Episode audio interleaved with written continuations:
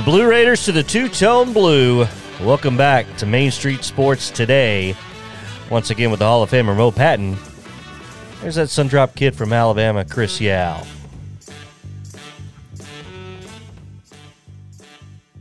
Sports today, and the Sundrop is flowing freely here.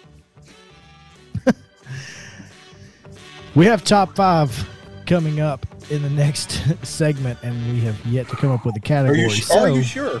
Are, are- are you sure? so I was I was just going through my old list of potential categories, and I thought since we you know recently had the uh, sports writer of the year come out just thinking about dream jobs you know my dream job was this but if we weren't doing this what jobs would we be doing Hmm. so Well, there's a big difference in if if we weren't doing this, what jobs would we be doing? And our dream jobs. Well, okay, if this is not an option, what is what would you want to do, right? Okay, So, that's cool. Dream jobs.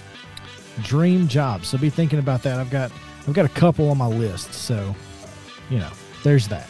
Mhm. But before we get there, our friend Chip Walters has a pretty cool job himself. He does indeed. as the voice of the Blue Raiders, Middle Tennessee State University's Blue Raiders. Chip, welcome in. Good to see you. How are you, fellas? Doing well. How about you, Chip? Doing okay. It's funny how a couple of wins over a weekend get your attitude straightened out and, you know, moving forward. But uh, pretty good weekend. Uh, men swept two at home in totally different fashions. And uh, the Lady Raiders lost a tough overtime game at FIU, but picked up a road win there. So, uh, so you know, all in all, not not too bad. And uh, and uh, just you know, heading on down the road, just starting to hopefully build some momentum, you know, in the league, and hope that you know pe- teams that have some COVID issues are getting those things behind them. Now we're starting to see, you know, some better numbers uh, through you know in a lot of the areas. So it's uh it's something that that is still uh, you know still out there, but uh, hopefully hopefully we're getting it behind us. The women got a split and they got a trip to Florida, so you can't be too mad. There you go. There you go. and and they didn't have to travel too far between games when you're going between FIU and FAU. It's about an hour and 10 minute bus ride. So that's not so bad. Could be worse. Chip saw some news um, on the Twitter, as Chipper Jones would say, earlier Hmm. today. Um, I guess MTSU football is down a coach.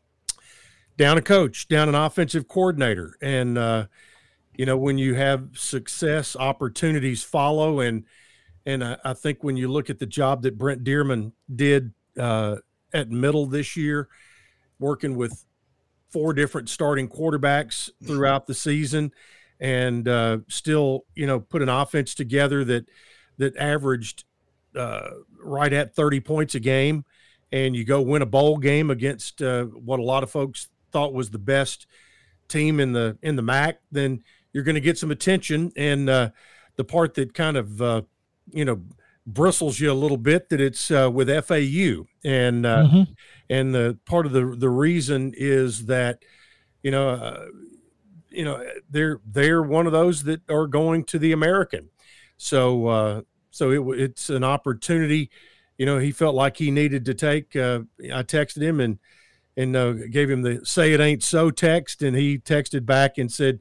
He goes. He goes. Uh, he just said, "Yeah." He goes. "We just felt it was the best move for our family at at this point." Uh, and What? wish, wish him To go to Boca? Yep, he's going to Boca. So, God, who would want to do that? Yeah, exactly. so, but wish him the best, except for one game next year. So, and he's got to come to Murfreesboro. So, but um, we'll see. What What do you feel like the prospects are for his successor? Is is his successor on staff?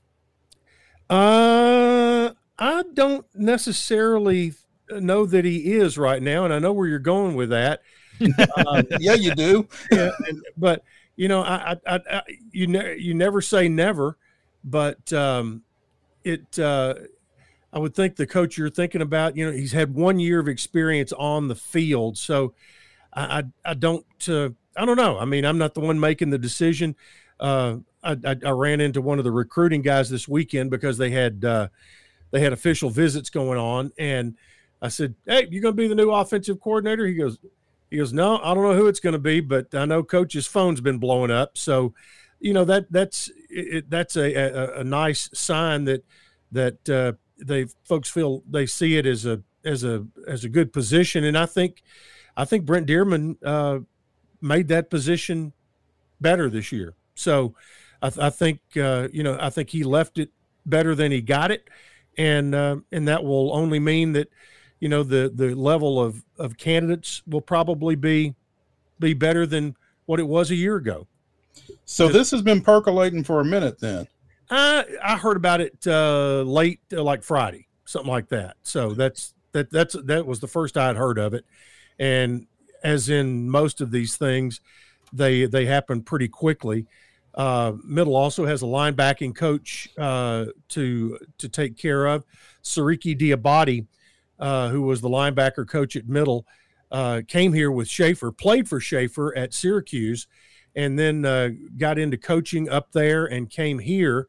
Uh, he has taken a similar position under Jim Mora at UConn, and so congratulations to him. So a couple of positions that'll be filled. So Diabate must must like being cold then, huh? Apparently, because he was a you know, and he is he's from uh, he is from Africa, grew up over there, and and came to play uh, to study, and and turns out he was a terrific athlete and played football, and just he is an absolutely fantastic guy, and wish him really wish him all the best, and he uh, players loved him. Uh, he always had a smile on his face, and uh, and he'll he'll he'll do well with uh, with the folks at UConn. Well, he'll have his work cut out for him.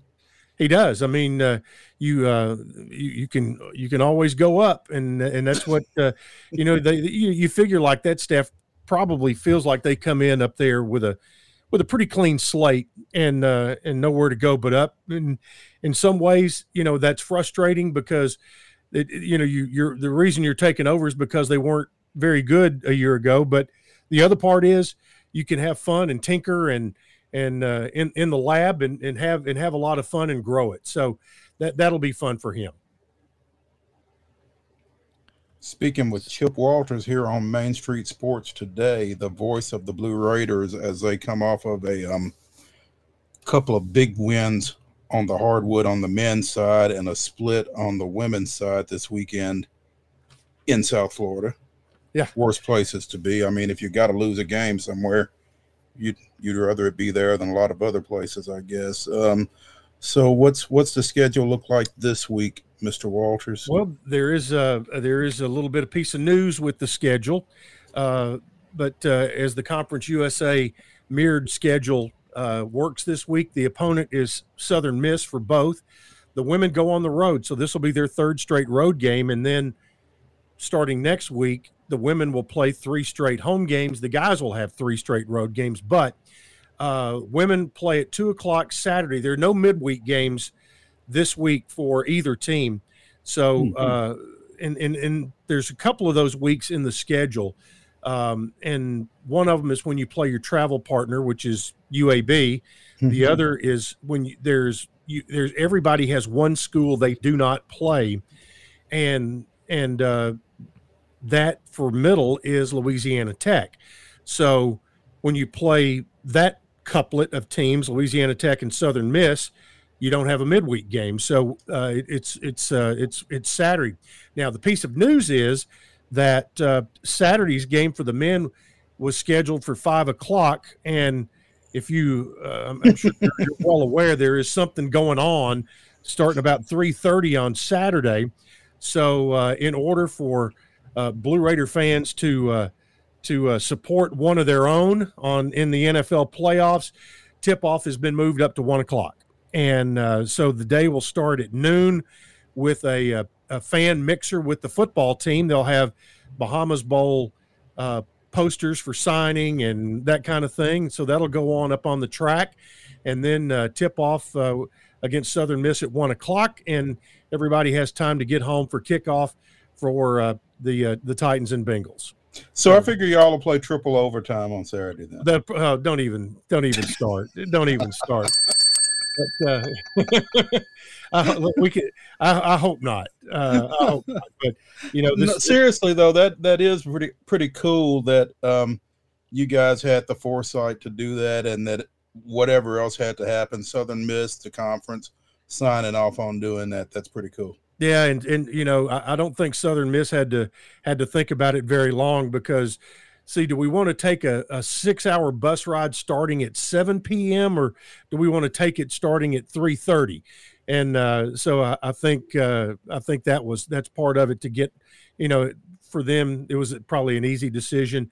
Uh, the uh, other part would probably be uh, get working out with uh, with ESPN because that is a, an ESPN Plus game.